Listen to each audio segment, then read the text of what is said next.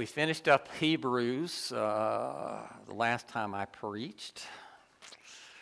And so I have been struggling in a sense with, uh, with the idea of where the Lord wanted us to, uh, to proceed to next. And uh, through some thought and prayer and etc., I've kind of concluded that He wants us to jump into the book, the Gospel according to Mark. Okay? Uh, a lot of you have been here for many, many years, and you're aware of the fact that I basically have preached through the whole New Testament at least once. You know, at this point in some of the books, I've preached through uh, more than once, Hebrews being one of them, uh, and that sort of thing. I wish I could say the same thing from the Old Testament, but we have done some of the Old Testament, not near as much as the New.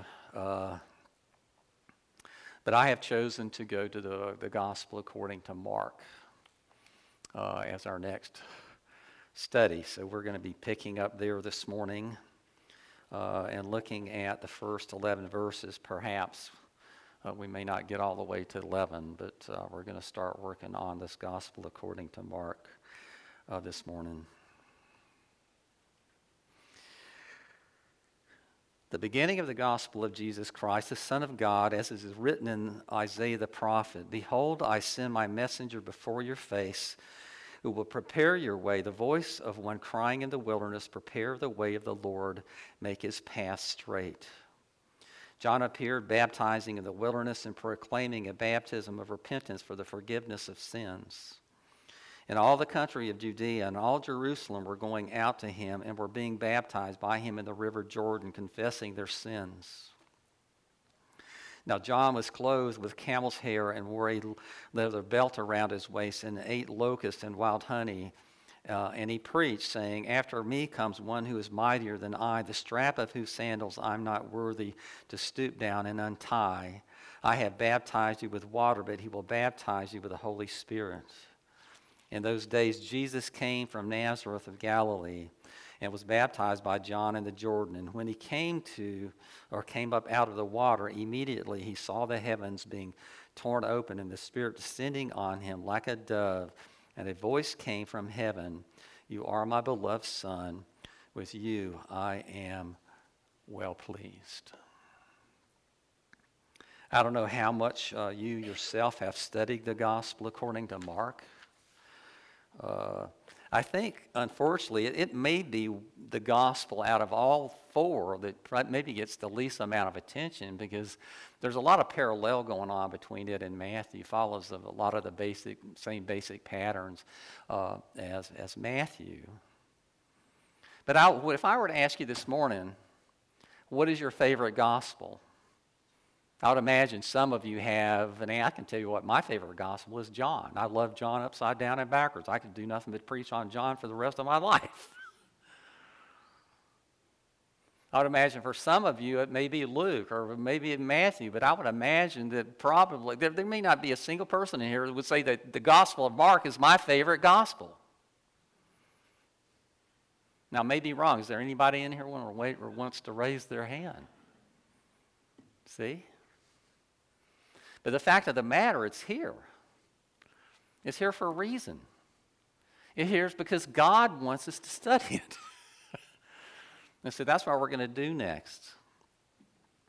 It's the shortest gospel, so it's not, not going to take us years like it, like it probably did the gospel according to John and, and Matthew and, and Luke as we did those. Uh, I mean, it is, uh, there's a lot, like I said, there's a lot of parallelism that goes on between it and Matthew. The difference between the two is Matthew gives a lot more details when it comes to particular things than Mark does. Now, as far as Mark goes, we do know something of Mark. We, we don't know something of, of all the authors of biblical books, but we do know something of Mark. We know that he was Barnabas' cousin. We know that he, uh, he accompanied Paul and Barnabas on their first missionary journey to a point, but then there was a division, and, and Mark left and went back. Uh, and then it, it, left division between uh, Paul and Barnabas because they were preparing to go on their second journey, and Barnabas wanted to take his cousin Mark along, and, and uh, Paul wanted nothing of it, and so it, you know, it, it drove a wedge between the two of them, and they went off in their own, own directions.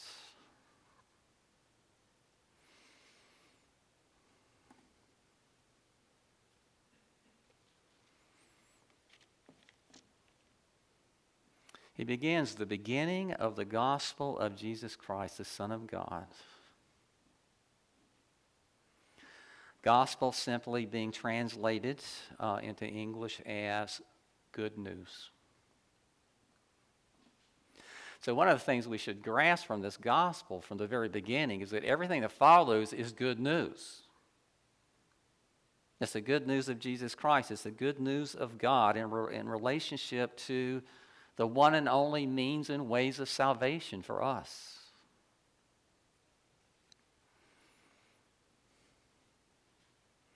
But I would say to you this morning that it's only good news to those people who embrace it,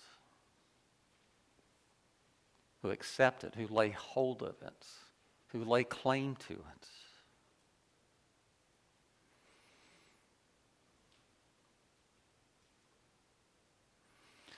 One of the things that is very clear uh, in these beginning verses of Mark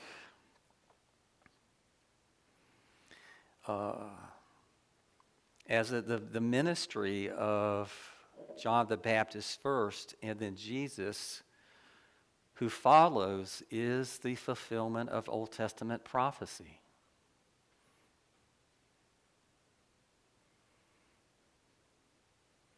It's one of the focal points you'll find with this particular gospel is it's, it's, it's drawing from Scripture and showing how Scripture is being fulfilled in particular things, particular ways. In this particular uh, example, it's a fulfillment of, John, or of Malachi chapter 3, verse 1, specifically. And in, in, a, in another manner, Isaiah 40, chapter 3.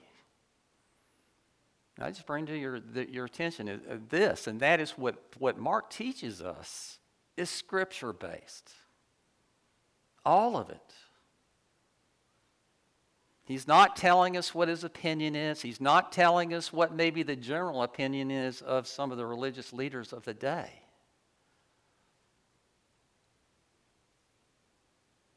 He's telling us from the very beginning that Jesus' coming is the fulfillment of Old Testament prophecy. That Jesus came for a lot of reasons, but one of the reasons he came is because God declared that he would come. And he made that known to people for a long time before Jesus ever appeared physically in the picture.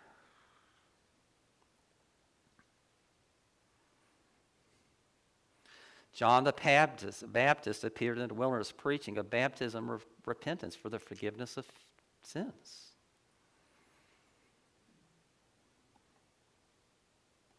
We know that John is, described in scriptures as being this, like the second Elijah to come.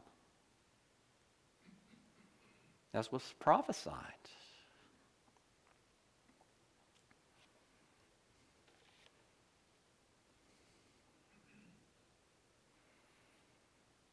Now, people may be surprised by this preaching a baptism of repentance for the forgiveness of sins. What people might expect would be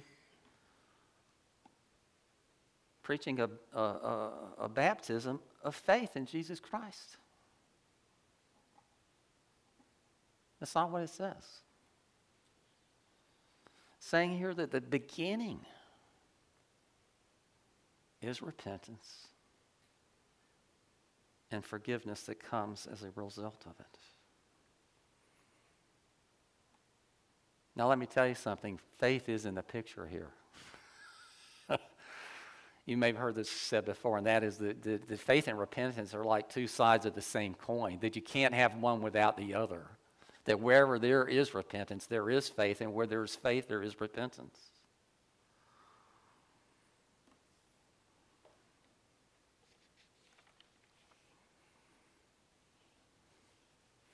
I want to remind us of a few things this morning. Uh, the true evangelism is always a dual effort between a disciple of Christ and the Holy Spirit. Makes it very different than any other kind of activity that we might enter into. And that's not just sometimes, it's always. It's always a joint effort on the part of the Holy Spirit and a disciple of Christ. That we understand this, that ultimately it's the Holy Spirit's work. We're just working in partnership with the Holy Spirit, invited to do so, actually commanded to do so, but given a great privilege of joining with God Himself in sharing the good news of the gospel with other people.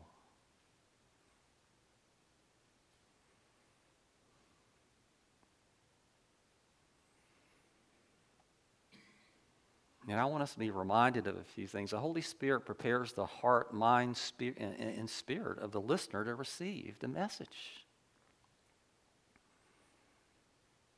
The Bible tells us that we have to be born again. Not born again, we have no interest in the things of God. He has to bring a dead person to life, and only He can do that.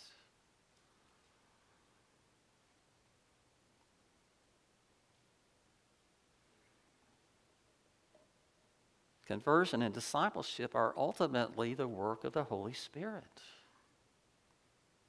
And that's always been true. It's not just a New Testament phenomenon, it's true in the Old Testament too. One of the big differences between the Old and the New is the Holy Spirit comes more into the picture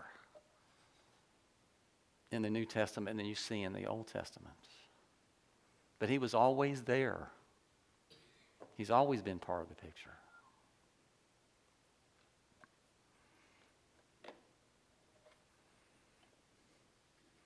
One of the things you're going to see in, in Mark's gospel is, is, is a constant uh, reference to Old Testament scriptures that were fulfilled in the ministry of Jesus Christ. Really, pretty much everything he says is scripture based, there's a foundation for it.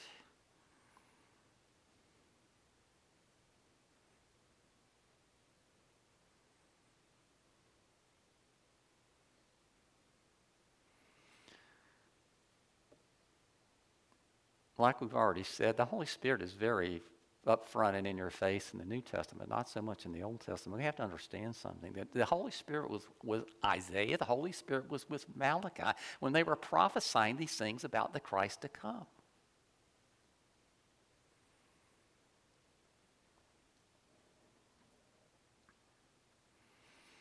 And it helps us to understand our role as far as evangelism goes. In evangelism, basically, we are simply God's mouthpiece. He's speaking through us.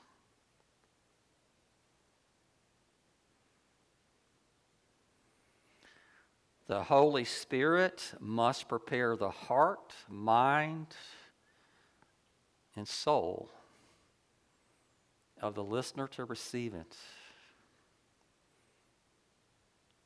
That's his part. We can't do it. You and I cannot convert anyone. We couldn't even convert ourselves.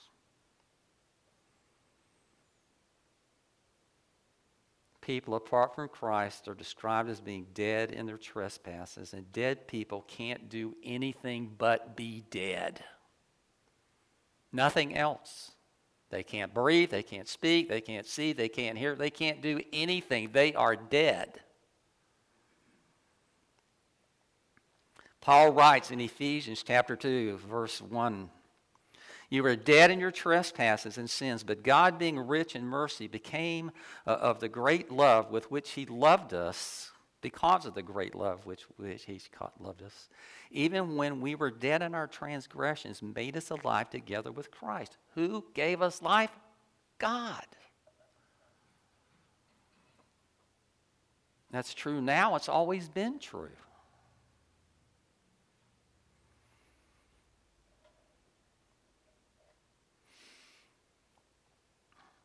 John was true in his calling. He did what God called him to do to preach the baptism, repentance for forgiveness of sins. And we're told here that all of Judah, the whole land, was going out to him. We need to understand that John's ministry was a very far reaching and effective ministry. That he touched a lot of people.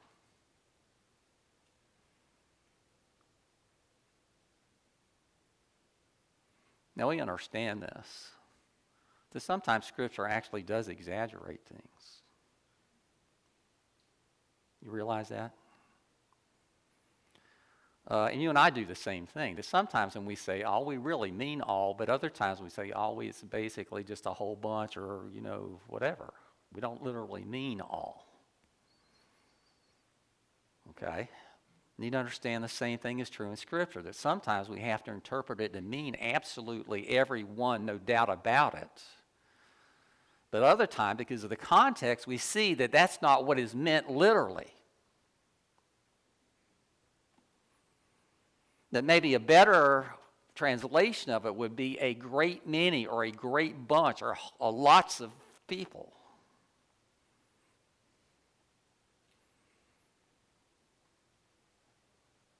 But there were a lot who were responding to the message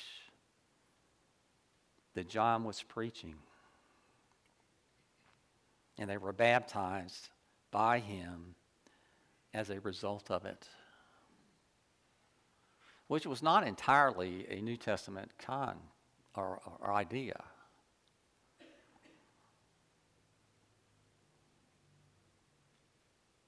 And we know that baptism is the application of water for the purpose of cleansing. And then and when we're talking about as far as in, uh, Christian baptism, it's symbolic of being cleansed from our sin.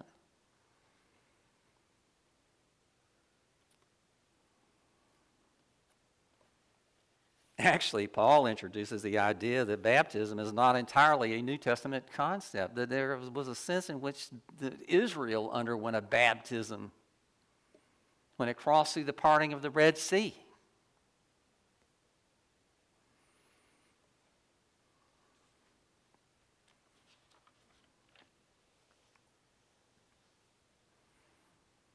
We know this. We use water all the time for cleaning. I mean, when you wash your dishes, what do you wash? When you wash your body, what do you wash your body with? We understand that water is many things, but one of the principal things it is, is a cleansing agent, a cleaning agent.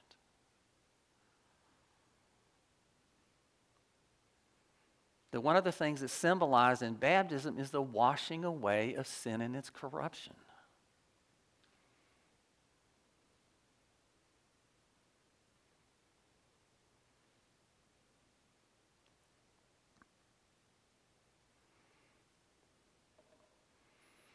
Blood was a cleansing medium in Old Testament sacrifices and on the cross.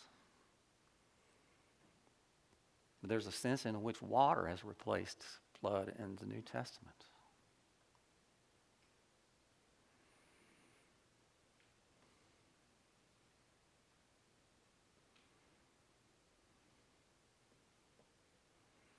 You ever heard of blood baptism? Phrase that was passed around in the church for some time years ago. But it was a sense of the baptism the martyrs underwent when they were killed for their faith.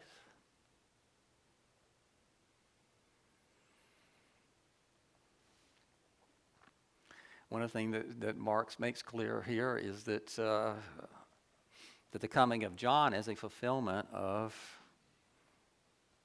Old Testament prophecy. And I don't know if you've noted this before, but if you read the description of John the Baptist that you find here in Mark 1 6 and the one that you find of uh, Isaiah,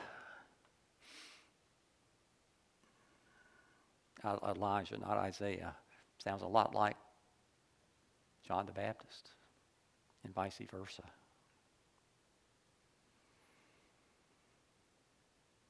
Clearly, John the Baptist is the fulfillment of Malachi 4, 5, and 6. Behold, I will send you Elijah the prophet before the great and awesome day of the Lord comes, and he will turn the hearts of the fathers to their children and the hearts of the children to their fathers, lest I come and strike the land with a decree of utter destruction. Malachi 4, 5, and 6. John the Baptist being a fulfillment of that prophecy of Elijah to come.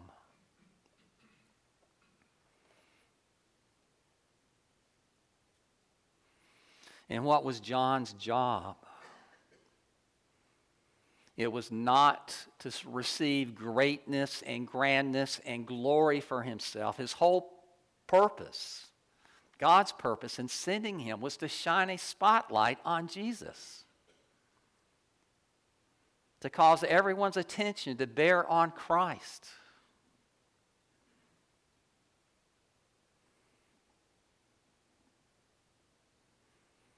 And what did John preach?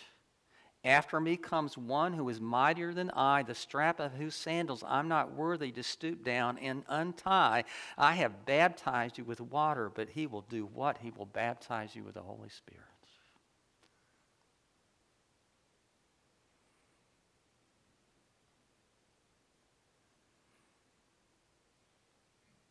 From John, the Gospel of John. And John the Baptist saw Jesus coming toward him. He said, Behold, the Lamb of God who takes away the sin of the world. This is he of whom I said, After me comes a man who ranks before me because he was before me. For this purpose I came baptizing with water that uh, he may be revealed to Israel. He also says, I saw the Spirit descend from heaven like a dove, and it remained on him. I have seen and have borne witness that this is the Son of God. That is John's message over and over again.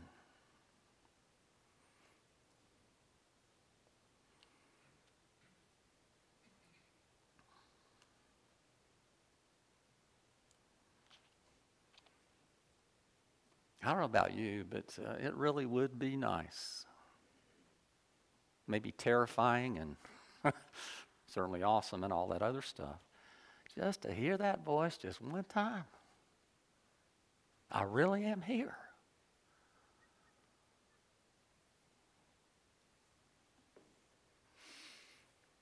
I mean, God speaks. He's been speaking since the very beginning of time. How did he create? God spoke. God said, Let there be light. And guess what? There was light. God spoke directly to Adam. From any tree of the garden you may eat freely, but from the tree of the knowledge of good and evil you shall not eat.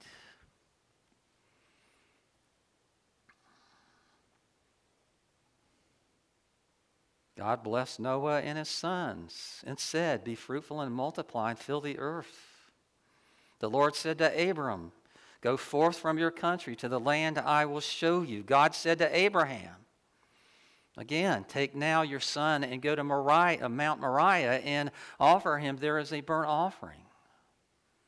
God spoke to Jacob. God called to Moses. The Lord spoke to Joshua. The Lord called to Samuel. God spoke to our fathers by his prophets, uh, but God spoke to our fathers by his prophets, but in these last days he has spoken to us by his Son. Hebrews chapter 1, verses 1 and 2, which we just went through. See, God's been speaking all along. The big problem is there are a lot of people who are not hearing, listening. Now, I don't know about you, but I would give, well, there may be a few things I wouldn't give, but just about anything. Just to hear God say, boo. Wouldn't that be neat? Just to hear that voice, just one time.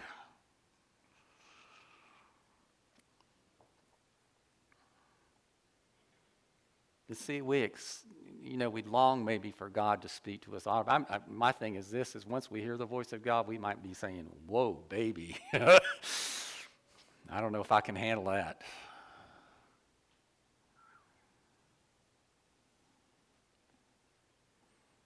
But it would be kind of nice to hear it. Just to hear his voice once.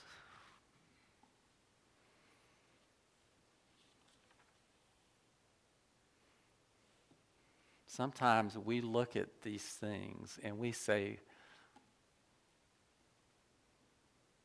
Adam had a great advantage over us. Uh, Moses had a great advantage over us. Elijah had a great advantage over us.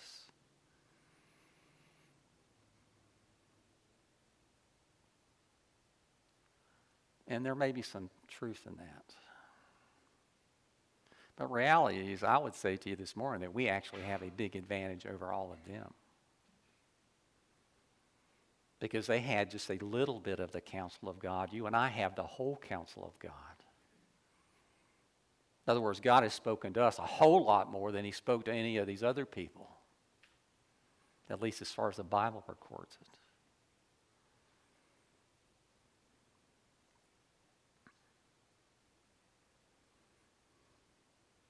God is speaking to us now.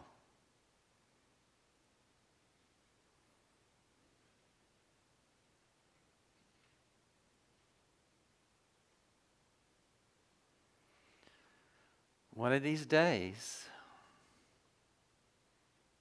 we will actually hear God's voice with our own ears.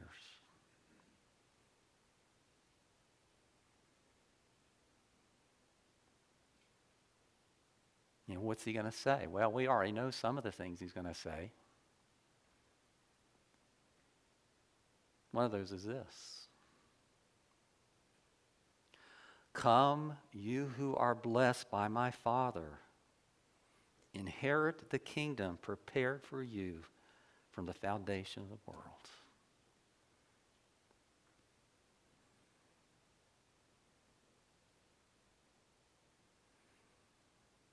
I don't know about you, but my faith is not perfect.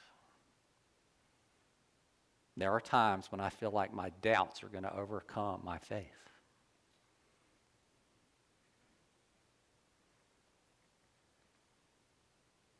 But it will not always be that way.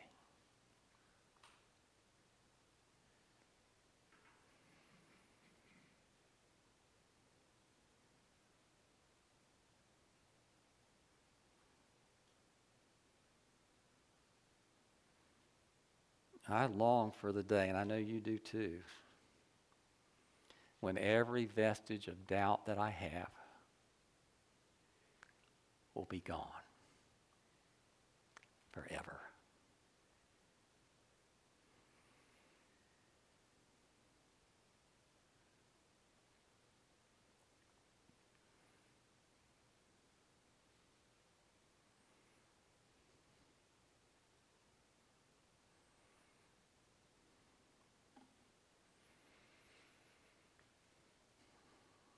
We have a heavenly reward that awaits us.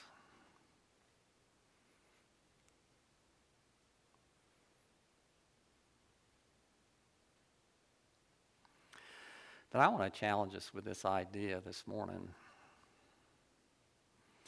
Is that our heavenly reward, reward may not be exactly the same as everyone else's. I mean, we will all have heaven if we have faith, true faith in, in Jesus Christ, and we are repentant of our sin, we will have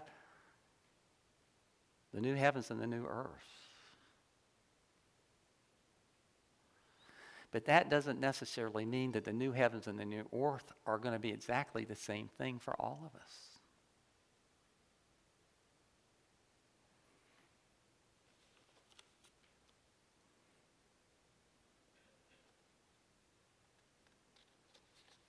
There's ground for thinking that in Scripture. It's not just something I've come up with. Matthew chapter 16, verse 27. For the Son of Man is going to come with his angels in the glory of his Father, and then he will repay each person according to what he has done.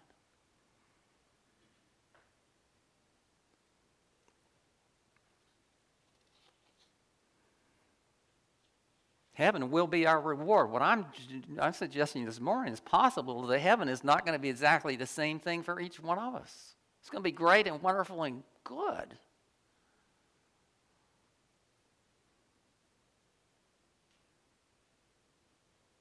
My problem, one of my biggest problems myself, is I, I, I so easily settle for little. Doesn't take a whole lot very often sometimes to satisfy me.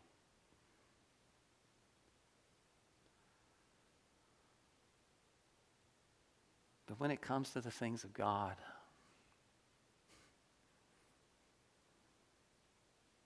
we need to hunger more.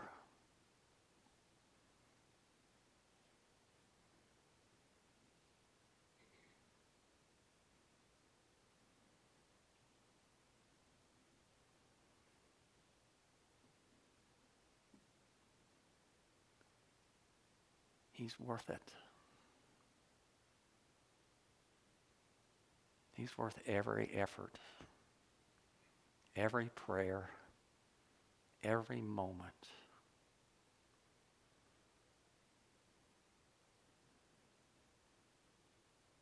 And I think one of the dangers of living in the, the day that we do is as people get older, they begin to develop the retirement mentality. I see that in myself.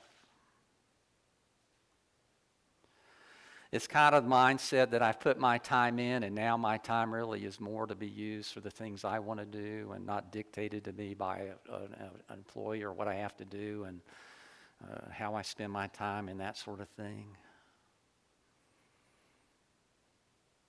But I just want to suggest this morning that maybe we, we do retire from our worldly professions or vocations but we never retire as Christians. We never retire as church members.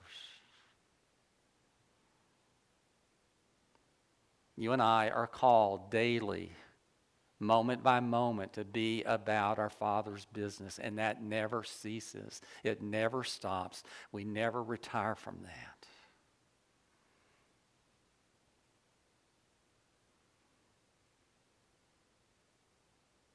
And it's what he deserves.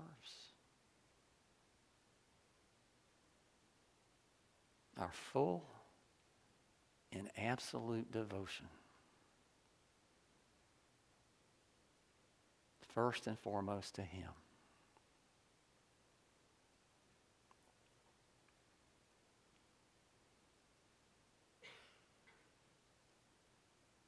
So, what are we to do with all of that? Are we about our Father's business? Do we approach life with that being the basic, most fundamental driving force behind everything?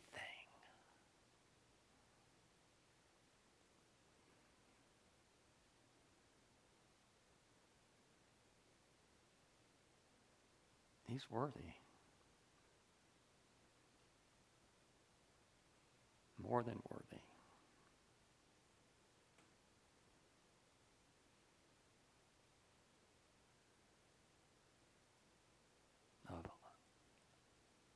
Everything.